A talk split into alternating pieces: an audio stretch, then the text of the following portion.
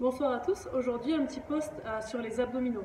Vous êtes nombreux à me demander quel type d'exercice il faut faire pour avoir des abdos, j'aimerais moi aussi avoir les abdos dessinés, et cetera. Euh, sachez qu'en fait, c'est pas en faisant des circuits d'abdominaux et en, en faisant trois cents répétitions par jour que vous allez avoir euh, des abdominaux.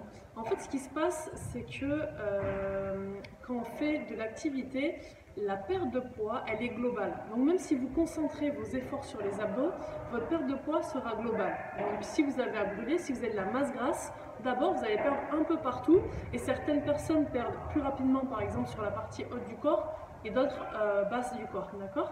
Donc ça c'est la première chose à savoir. Donc ne pensez pas qu'en enchaînant des abdos, c'est ça qui va vous permettre d'avoir des abdominaux. Non, vous allez peut-être faire une activité qui va vous faire brûler des calories et donc du coup la perte euh, de poids va être un petit peu généralisé, un petit peu partout. Donc ça c'est la première chose à savoir. Du coup, qu'est-ce qu'on va faire pour avoir des, des abdominaux pardon? Trois choses euh, sont essentielles.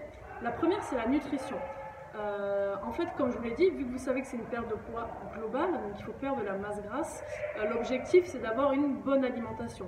Euh, souvent, on ne sait pas vraiment si on mange bien, si on mange les bonnes quantités, mais la vérité c'est que chacun d'entre nous, euh, on mange beaucoup trop, notamment de glucides, et il vaut mieux répartir en fait euh, ces repas de la journée de façon équilibrée avec des protéines, euh, des lipides, euh, des légumes euh, et des féculents et entre guillemets sucres lents. Euh, le sucre, il est partout, il est dans le pain, il est dans vos céréales, il est dans les cookies, il est dans le riz, les pâtes, quinoa, enfin tout ce que vous voulez, il y en a partout, dans une tige, dans une pizza, il y en a partout. Euh, de ce fait, ce qui est important, c'est vraiment de le réduire le plus possible. Si le petit déjeuner, on peut le passer en salé, ben, ce sera peut-être un peu plus intéressant. Si au goûter, on peut faire un petit peu euh, de lipides et de protéines, par exemple un demi-avocat avec deux tranches de jambon, plutôt qu'une barre de céréales, une compote et un fruit.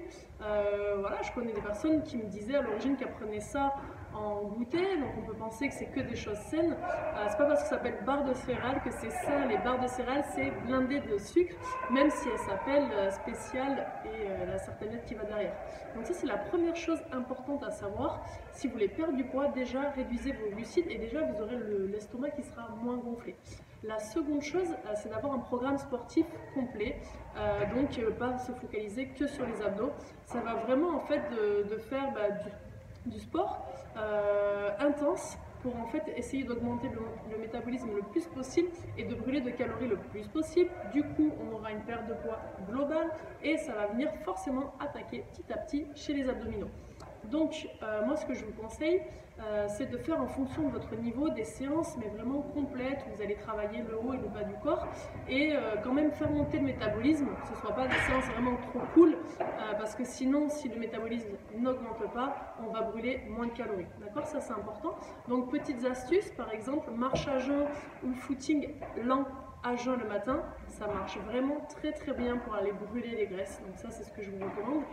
Euh, ensuite, euh, sachez que les footings c'est génial, mais si vous n'avez pas forcément un, un objectif de marathon, de longue distance, et cetera, au bout d'un moment pour perdre du poids c'est pas l'idéal parce que votre corps va s'habituer à l'effort et si vous faites toujours la même distance à la même vitesse, bah, du coup votre corps euh, s'habitue et il ne brûle pas autant de calories qu'avant.